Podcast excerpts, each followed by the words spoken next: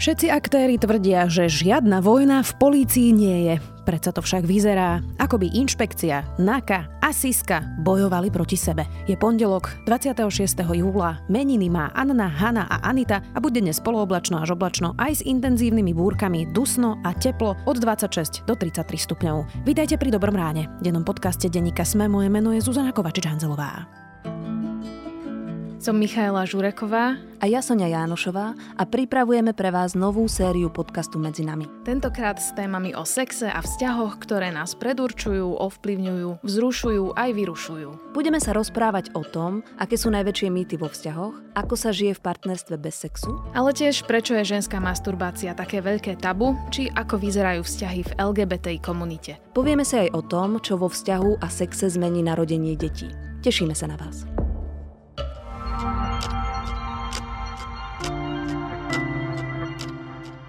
A teraz poďme na krátky prehľad správ.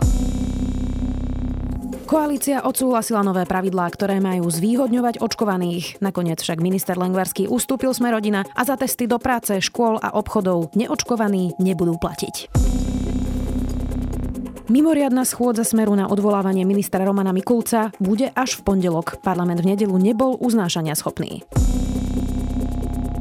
Ponovom sa zníži počet dokumentov, ktoré bude musieť občan alebo podnikateľ osobne predkladať úradom v papierovej podobe. Poslanci zrušili povinnosť predkladať kópiu rodného, sobášneho aj úmrtného listu či potvrdenie o neporušení zákazu nelegálneho zamestnávania. Podobne už nebude treba na úrady nosiť ani potvrdenia o pobyte, pridelení IČO, ani výpis Centrálneho registra hospodárskych zvierat a ďalšie dokumenty.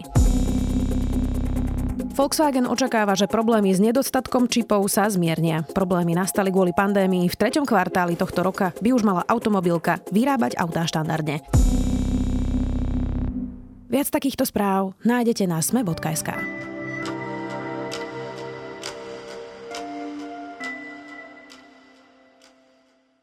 Verejnosť sa stále viac a viac zamotáva v súboji inšpekcie NAKY a tajnej služby a v zorientovaní sa nepomohlo ani odvolanie šéfky týmu Santusovej, ktorý mal vyšetrovať účelové výpovede kajúcnikov. Neprehľadnú situáciu využíva smer na obhajobu svojich nominantov vo väzbe, ale aj sme rodina. Kto na koho donáša? A aké má motivácie? Spýtam sa Romana Cupríka z domácej redakcie Denníka Sme sa potvrdzuje, že to nie je len nejaká teória o tom, že niekto má zrejme trestnoprávnu zodpovednosť, ale máme tam niekoľko ľudí, ktorí sa priznali k, k páchaniu trestnej činnosti. A je jasné, že pokiaľ ide o stíhanie mocných, tak to môže iných mocných alebo niekoho vyrušovať. To je prirodzené. Zároveň tu máme tvrdenie e, Slovenskej informačnej služby, alebo máme tu indície, ktoré Slovenská informačná služba priniesla o tom, že v rámci týchto vyšetrovaní došlo možno k nejakým pochybeniam alebo zneužitiu právomoci a nadpráci. Akokoľvek. Roman, my sme už viackrát aj v dobrom ráne hovorili o tom, že či existuje nejaká vojna medzi inšpekciou NAKou a SISkou. Ono sa to stále, mám pocit, zamotáva viac a viac.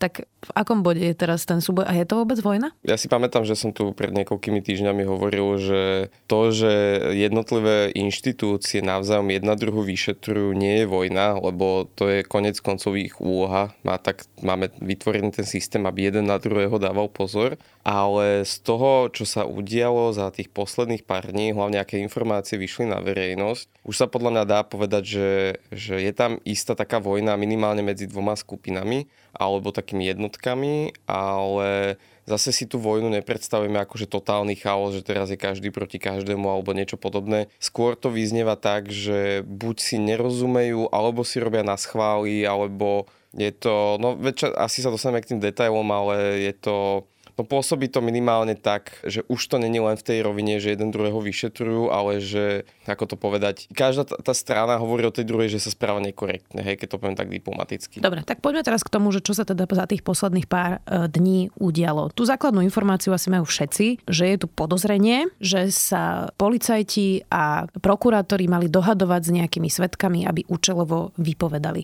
Tak čo sa stalo za tých posledných pár dní? No, za posledných pár dní sa udialo to, že boli tu už nejaký čas tie podozrenia, ako si vravela. Začala to celé tá Slovenská informačná služba, ktorá napísala tú správu, a že sa niečo také deje. Dlho sa to popieralo, ale teraz inšpekcia ministerstva vnútra, ktorej úlohou je stíhať trestné činy policajtov, obvinila troch kajúcnikov v tých dôležitých kauzach, ako je očistec a Judáš, z toho, že krivo vypovedali. Už nejaký čas Robert Fico aj Peter Pellegrini upozorňovali na takú SMS-ku alebo správy, ktoré posielal vyšetrovateľ Čurila nejakému operatívcovi s tým, že ako vypovedal jeden svedok Čaba Demeter. A Robert Fico tvrdil, že to neposlal operatívcovi, že to boli práve že inštrukcie pre toho Demetera, ako má vypovedať a na tom postavil celú tú svoju nejakú víziu toho, že ako sa tu kupujú kajúcnici. No a vlastne on sa ukázalo, že ten Čurila to poslal operatívcovi a že Um, ten, že to bolo už po výsluchu. Už to bolo po výsluchu, to sa ešte vyšetruje, že či sa tam náhodou akože nemanipulovalo s datumami. A pre istotu, hej, aby, lebo tak smer, samozrejme, že keď už im rozbili tento argument, tak sa posunuli trochu ďalej, že čo ak vlastne ten, ten dátum toho výsluchu je zle zapísaný. No, ale každopádne, Demeter vypovedal v kauze Ľudovita Makoa a špeciálneho prokurátora Dušana Kováčika. Dušan Kováčik je teraz kvôli tomu na súde. A tam išlo o to, že Demeter odviezol, je takáčovec, odviezol ďalšieho takáčovca Mateja Zemana na stretnutie s Ľudovitom Makom, ktorý je v súčasnosti korunný svedok vo viacerých kauzach. A na tomto stretnutí bol aj František Böhm, nežus nebohý, lebo spáchal samovraždu. A tam tvrdil, že teda, že, že ten Zeman odovzdal v obálke 100 tisíc pre Mako a Blma, ktorý Mako si nechal 50 tisíc a ďalších 50 tisíc zaplatil alebo uplatil špeciálneho prokurátora Dušana Kováčika, aby sa postaral o to, že šéf týchto dvoch takáčovcov Kudlička bude prepustený na slobodu. Toto vypovedal Demeter ešte v lete minulého roka a aj na základe tejto výpovede obvinili Mako a s Blmom. Čiže to bolo, toto sa dialo ešte vtedy, keď verejnosť ani netušila o nejakom očistci a Judášovi. Hej? A po tejto výpovedi uh, oni vlastne toho Makova zatkli. Mako sa okamžite zlomil, začal spolupracovať a zvyšok už poznáme z tých všetkých káuz a zatýkania a podobne. No a Teraz sa Demeter priznal, že si to vymyslel. Respektíve, že, a nie, že to je že úplný vymysel, a, ale že bol navedený na to, aby krivo vypovedal a že on nikdy nevidel, že by takáto obálka so 100 tisíc eurami bola predaná. Dámy a páni, nie je náhoda, že stojíme pred e, budovou úradu vlády, pretože tuto všetko začalo v apríli v roku 2020. V tejto budove boli zosnované plány zločineckého charakteru. Účelom týchto plánov bola kriminalizácia, likvidácia opozície, Dobre, a kľúčová otázka. Tak teda to, čo tvrdí Robert Fico už mesiace, je, že ho navádzali prokurátori a policajti. A že toto je celé nejaký komplot e, práve vyšetrovateľov s prokurátormi. Čiže potvrdilo sa, že Čaba Demetera navádzali policajti s vyšetrovateľmi? Toto poprel samotný Demeter už keď šiel na súd v tento piatok súd rozhodoval o jeho väzbe a, a ešte predtým, než sa to dialo, tak on vlastne novinárom povedal, veľmi tak len skratke, že dozviete sa, že čo sa celé udialo, ale nie hneď, a, ale že policajti to teda neboli, že jeho navádzal niekto iný. A neskôr portál Topky.sk prinesli informáciu z, e, o obsahu toho obvinenia, toho Čabu Demetera. Tam sa ukázalo, že vlastne, že Demeter povedal, že jeho naviedol Peter Petrov, čo je jeden z tých troch kajúcnikov, ktorí boli teraz obvinení tou inšpekciou. Peter Petrov je taký podnikateľ, ktorý mal blízko k Bernardovi Slobodníkovi, ďalšiemu kľúčovému, veľmi dôležitému svetkovi, ktorý sa zlomil. A je to bývalý vysoký policajný funkcionár a vypovedá proti rôznym ľuďom zo Smeru. Takže je to, je to trochu zamotané, a, ale keď si to človek začne rozplietať, tak, tak sa ukazuje, že zatiaľ sa nepotvrdzuje, že by polícia si nejako kupovala tých svetkov. Skôr tí takáčov sudcovci sa ovplyvňovali nejako navzájom, lebo tam súčasťou toho obvinenia není len ten Demeter, sú tam ovplyvňovania iných svetkov. Čiže vyzerá to skôr tak, že tí takáčovci, keď policia začínala rozkladať tú skupinu, tak sa snažili zladiť si svoje výpovede, preto je napríklad obvinený aj ten Zeman, lebo, lebo tam sa píše, že, že Zeman si s Demeterom zladzoval výpovede. Čiže už aj to je trestný čin a, a tak ďalej a tak ďalej. Čiže ne, zatiaľ sa tá intervencia tej polície alebo prokuratúry nepotvrdila. Dobre. Do tohto celého, aby sme teda vysvetlili, to obvinenie tých svetkov z krivej výpovede prišlo z policajnej inšpekcie. Tá má vyšetrovať trestné činy policajtov, teda aj keď roky viac menej nič nevyšetrovala na Slovensku, tak teraz vyšetruje práve či sa náhodou nedejú tieto účelové výpovede. To, čo sa stalo minulý týždeň je, že odvolali šéfku práve toho týmu, ktorý mal vyšetrovať ovplyvňovanie, prípadné ovplyvňovanie kajúcnikov. Čo sa tam udialo? Tam je stále veľa otázok, ale už aj zo pár informácií vyšlo na verejnosť, čo sa nejak tam udialo a preto aj hovorím, že sa tie strany obvinujú jedna druhu, že, že sa správajú nekorektne. Inšpekcia začala vyšetrovať tieto veci potom, ako podal trestné oznámenie Vladimír Pčolinský ešte tesne predtým, než bol zatknutý z toho, že bral úplatky, aby nebol odpočúvaný podnikateľ Zoroslav Kolár. Asi mesiac sme nevedeli vlastne, ako sa to vyšetruje, čo sa s tým prípadom deje. Následne vyšla správa, že že inšpekcia urobila dvojdňovú ráziu na NAKA, čo bola úplná bomba akože pre ľudí, ktorí tieto veci sledujú, lebo tak to si, to si málo kto pamätá, že by niečo sa takéto dialo. A že zhábali originály spisov. A samozrejme, že, že sa objavovali otázky, že tak prečo im NAKA nedala aspoň kópie a druhá protiotázka bola, že ale prečo by im ich mala dať v takýchto brutálne citlivých kauzách, tak asi sa bali nejakého úniku, hej.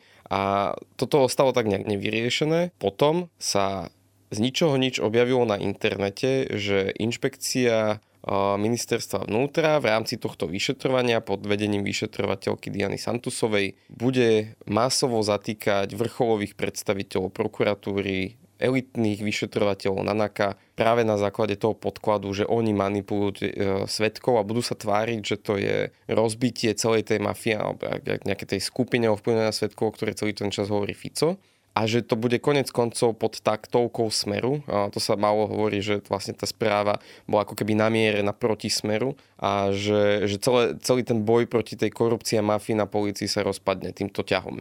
O dva dní neskôr naozaj došlo k akcii inšpekcie ministerstva vnútra, ale boli obvinení len tí trajkajúcnici, o ktorých sme sa rozprávali. Žiadni policajti ani vyšetrovatelia. Ešte sa tam spomínalo aj to, že Národný bezpečnostný úrad bude otvárať previerky vyšetrovateľom, čo by im veľmi skomplikovalo prácu, lebo by zrazu nemohli mať prístup ku všetkým informáciám v spise, čiže ešte takto im budú robiť zle. A časť z toho akože sa udiala, teda boli obvinení traja kajúcnici. Boli predvolané aj niektorí príslušníci NAKA na NBU. Čím otvoril previerky, nevieme. A ako keby možno 10% z tej strašne bombastickej a hrozivej správy sa udialo, ale ten zvyšok sa neudial.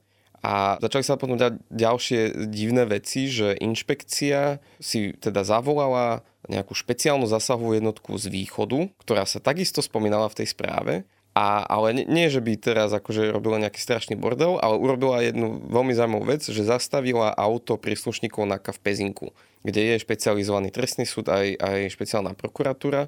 A ten dôvod, je to zatiaľ nepotvrdené, ale to, čo sa medializuje, je úplne šialený, že príslušníci NAKA schovávajú zvyšných dvoch kajúcnikov, okrem toho Demetera, ktorí, ktorí sú momentálne na úteku a že preto ich potrebovali zastaviť, aby si preverili, že či tam náhodou nie sú. Čo sú, už len keď to takto povieme za sebou, to sú absolútne šialené veci Ničím nepodložené? Ničím nepodložené, ale už len to, že vyšla nejaká správa, ktorá predznamenala predsa len nejakú akciu, tá akcia sa udiala, čiže ono sa to ukazuje, že tí policajti ako keby medzi sebou si písali, že, že sa niečo udeje, že už je na spadnutie taká akcia, niekto z toho urobil taký pamflet, akože veľmi konšpiračný a veľmi hrozivo znejúci, ale dejú sa všelijaké takéto spravodajské hry. Operatívcov z Národnej kriminálnej agentúry zablokovali na troch neoznačených autách ich kolegovia z iného úradu. Niekde v týchto miestach z vozidiel podľa portálu Aktuality povyskakovali muži so zbraniami a kričali na policajtov, aby vystúpili. Prehľadali im auto, lebo vraj pátrajú po obvinených. Chceli zavolať hliadku, no nestihli. Komando rýchlo odišlo. Roman, to, čo ty popisuješ, je extrémne komplikované asi pre bežného človeka, ale teda po tejto akcii, ktorú ty si popísal, odvolal minister vnútra práve túto e, šéfku v inšpekcii, pani Santusovú. Prečo? Je to vôbec štandardné, aby minister vnútra odvolával nejakého vyšetrovateľa alebo vyšetrovateľku? Nie je pravda, že by ju odvolal minister vnútra. Toto je, na to sa snaží ako keby to takto zaramcovať opozícia. A tá, odvolal ju dočasne zastupujúci raditeľ inšpekcie, pretože šéf inšpekcie je v base. Teda vedie momentálne inšpekciu Peter Scholz, ktorý aspoň tak, tak znie jeho vyjadrenie, že on si preveril všetky tieto zvláštne veci, o ktorých sa my bavíme Je tam ešte jedna vec, ktorá sa spomína, že príslušníci NAKA dali na tú vyšetrovateľku Dianu Santusovú podnet, pretože mali pocit, že je zaujatá. Špekuluje sa totiž to, že ona má veľmi blízky vzťah bývalým zástupcom šéfa inšpekcie zaplatilkom, ktorý v tej istej kauze ako Sabo bol obvinený z brania úplatkov, primania neoprávnených darov a podobne. No a súčasne zastupujúci riaditeľ inšpekcie si vraj teda zavolal túto vyšetrovateľku Santusovú, snažil sa s ňou si preveriť všetky tieto podozrenia, mm, aspoň to tak on tvrdí. A teraz hovorí, že tieto podozrenia sa mu nepodarilo úplne vyvrátiť a tým pádom ju dočasne odstavil od vyšetrovania, kým sa to naozaj poriadne nevyšetrí. A súčasťou by mal byť aj teda, že ona podstúpi detektor lží. A toto skritizoval e, bratislavský krajský prokurátor Remeta s tým, že je to veľmi neštandardné takto odstaviť vyšetrovateľa a neudať ani nejaké úplne jasné dôvody, že on ako prokurátor ich nevidel. A navyše je to trochu aj problém v tom, že keď si predstavíme, že za takýchto okolností by sa mohli odstaviť ho, skoro hociakého vyšetrovateľa v hociaké kauze, lebo tak vždycky sa okolo neho budú objavovať nejaké také všelijaké informácie. Ak on ich nebude vedieť hneď presvedčiť, tak ho vieme, vieme odstaviť aj vyšetrovateľ z očistca, aj z Judáša takýmto spôsobom. Na druhej strane tie podozrenia sú celkom závažné a môže sa naozaj stať, že ona ich nevedela racionálne vysvetliť. Podľa tých medializovaných informácií ona mala mať nejaké stretnutia so siskármi, ktoré vôbec nevedela popísať, že prečo sa udiali. Tak z toho, Roman, čo mi tu ty vlastne teraz hm, hovoríš, asi bežný človek už má z toho taký guláš, že absolútne nevie, čo si má o tomto myslieť. Tak máme tu ešte nejaký právny štát, a máme sa naozaj spoliehať na to, že počkajme si, vyšetrí sa to tak, ako to hovoria vlastne všetci politici, tak ako to hovorí prezidentka Zuzana Čaputová, že vydržme, počkajme, uvidíme, čo z toho bude. Máme tu ešte právny štát, aby sme si počkali a naozaj sa dozvedeli, že ako to teda je?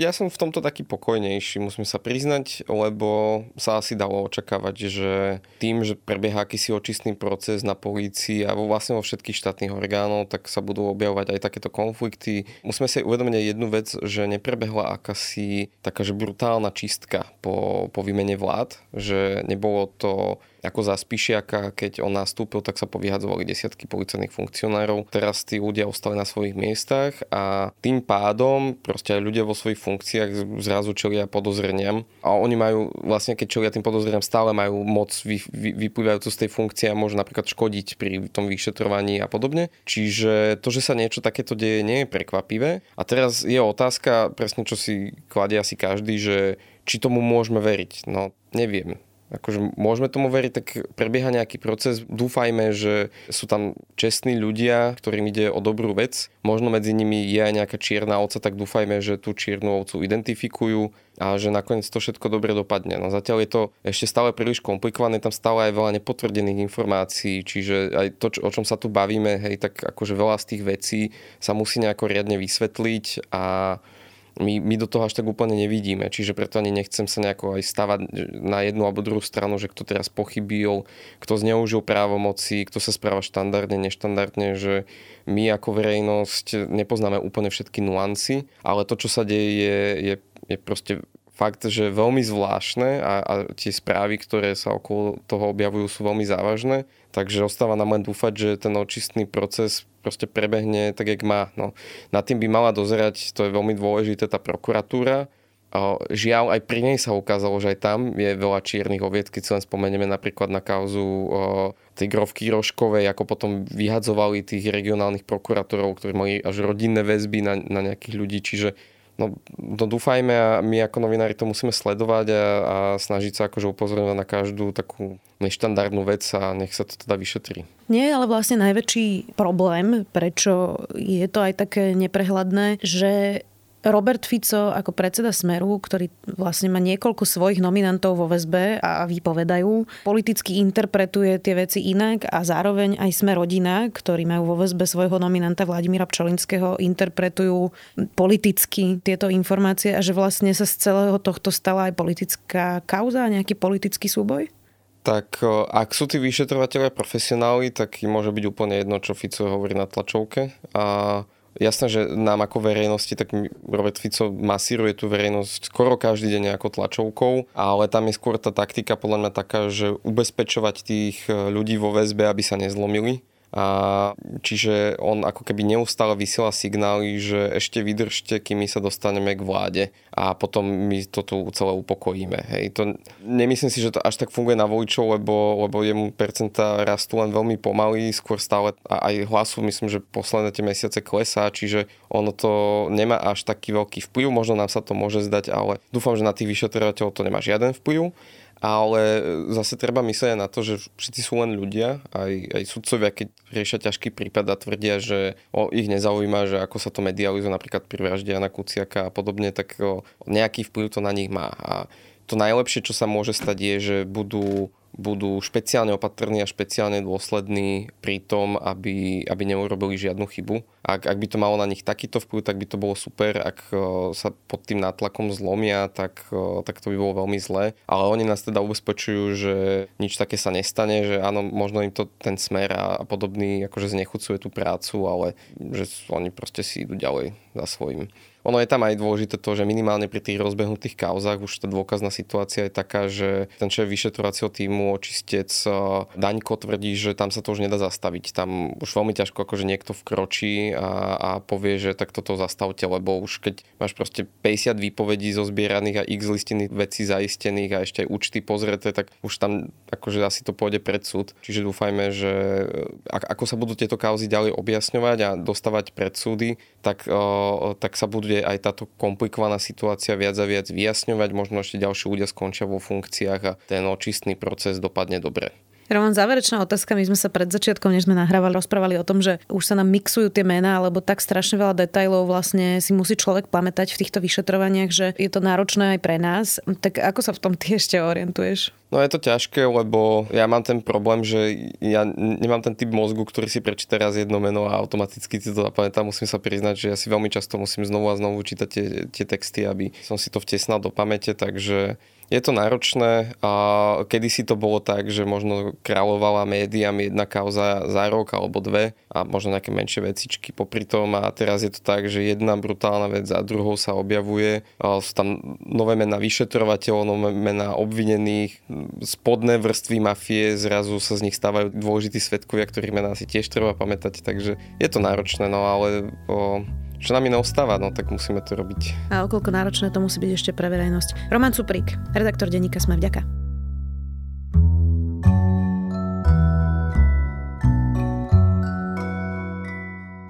Osem rokov šialeného príbehu, keď kukláči vymlátili rómskú osadu a štát ich potom roky ťahal po súdoch, sa nedávno skončil rozsudkom v Štrasburgu, ktorý konečne obete policajnej represie oslobodil. Tento príbeh ľudí na Slovensku až tak nezaujíma, ale mal by. Kniha Roky bezprávia, neuveriteľný príbeh razie v Moldave od Sama Mareca a Veroniky Prúšovej popisuje príbeh, ktorý je hlbokou ranou pre Slovensko a každého, kto tu žije. A je to aj môj zaujímavý tip na záver. Želám vám úspešný týždeň. Do počutia opäť zajtra.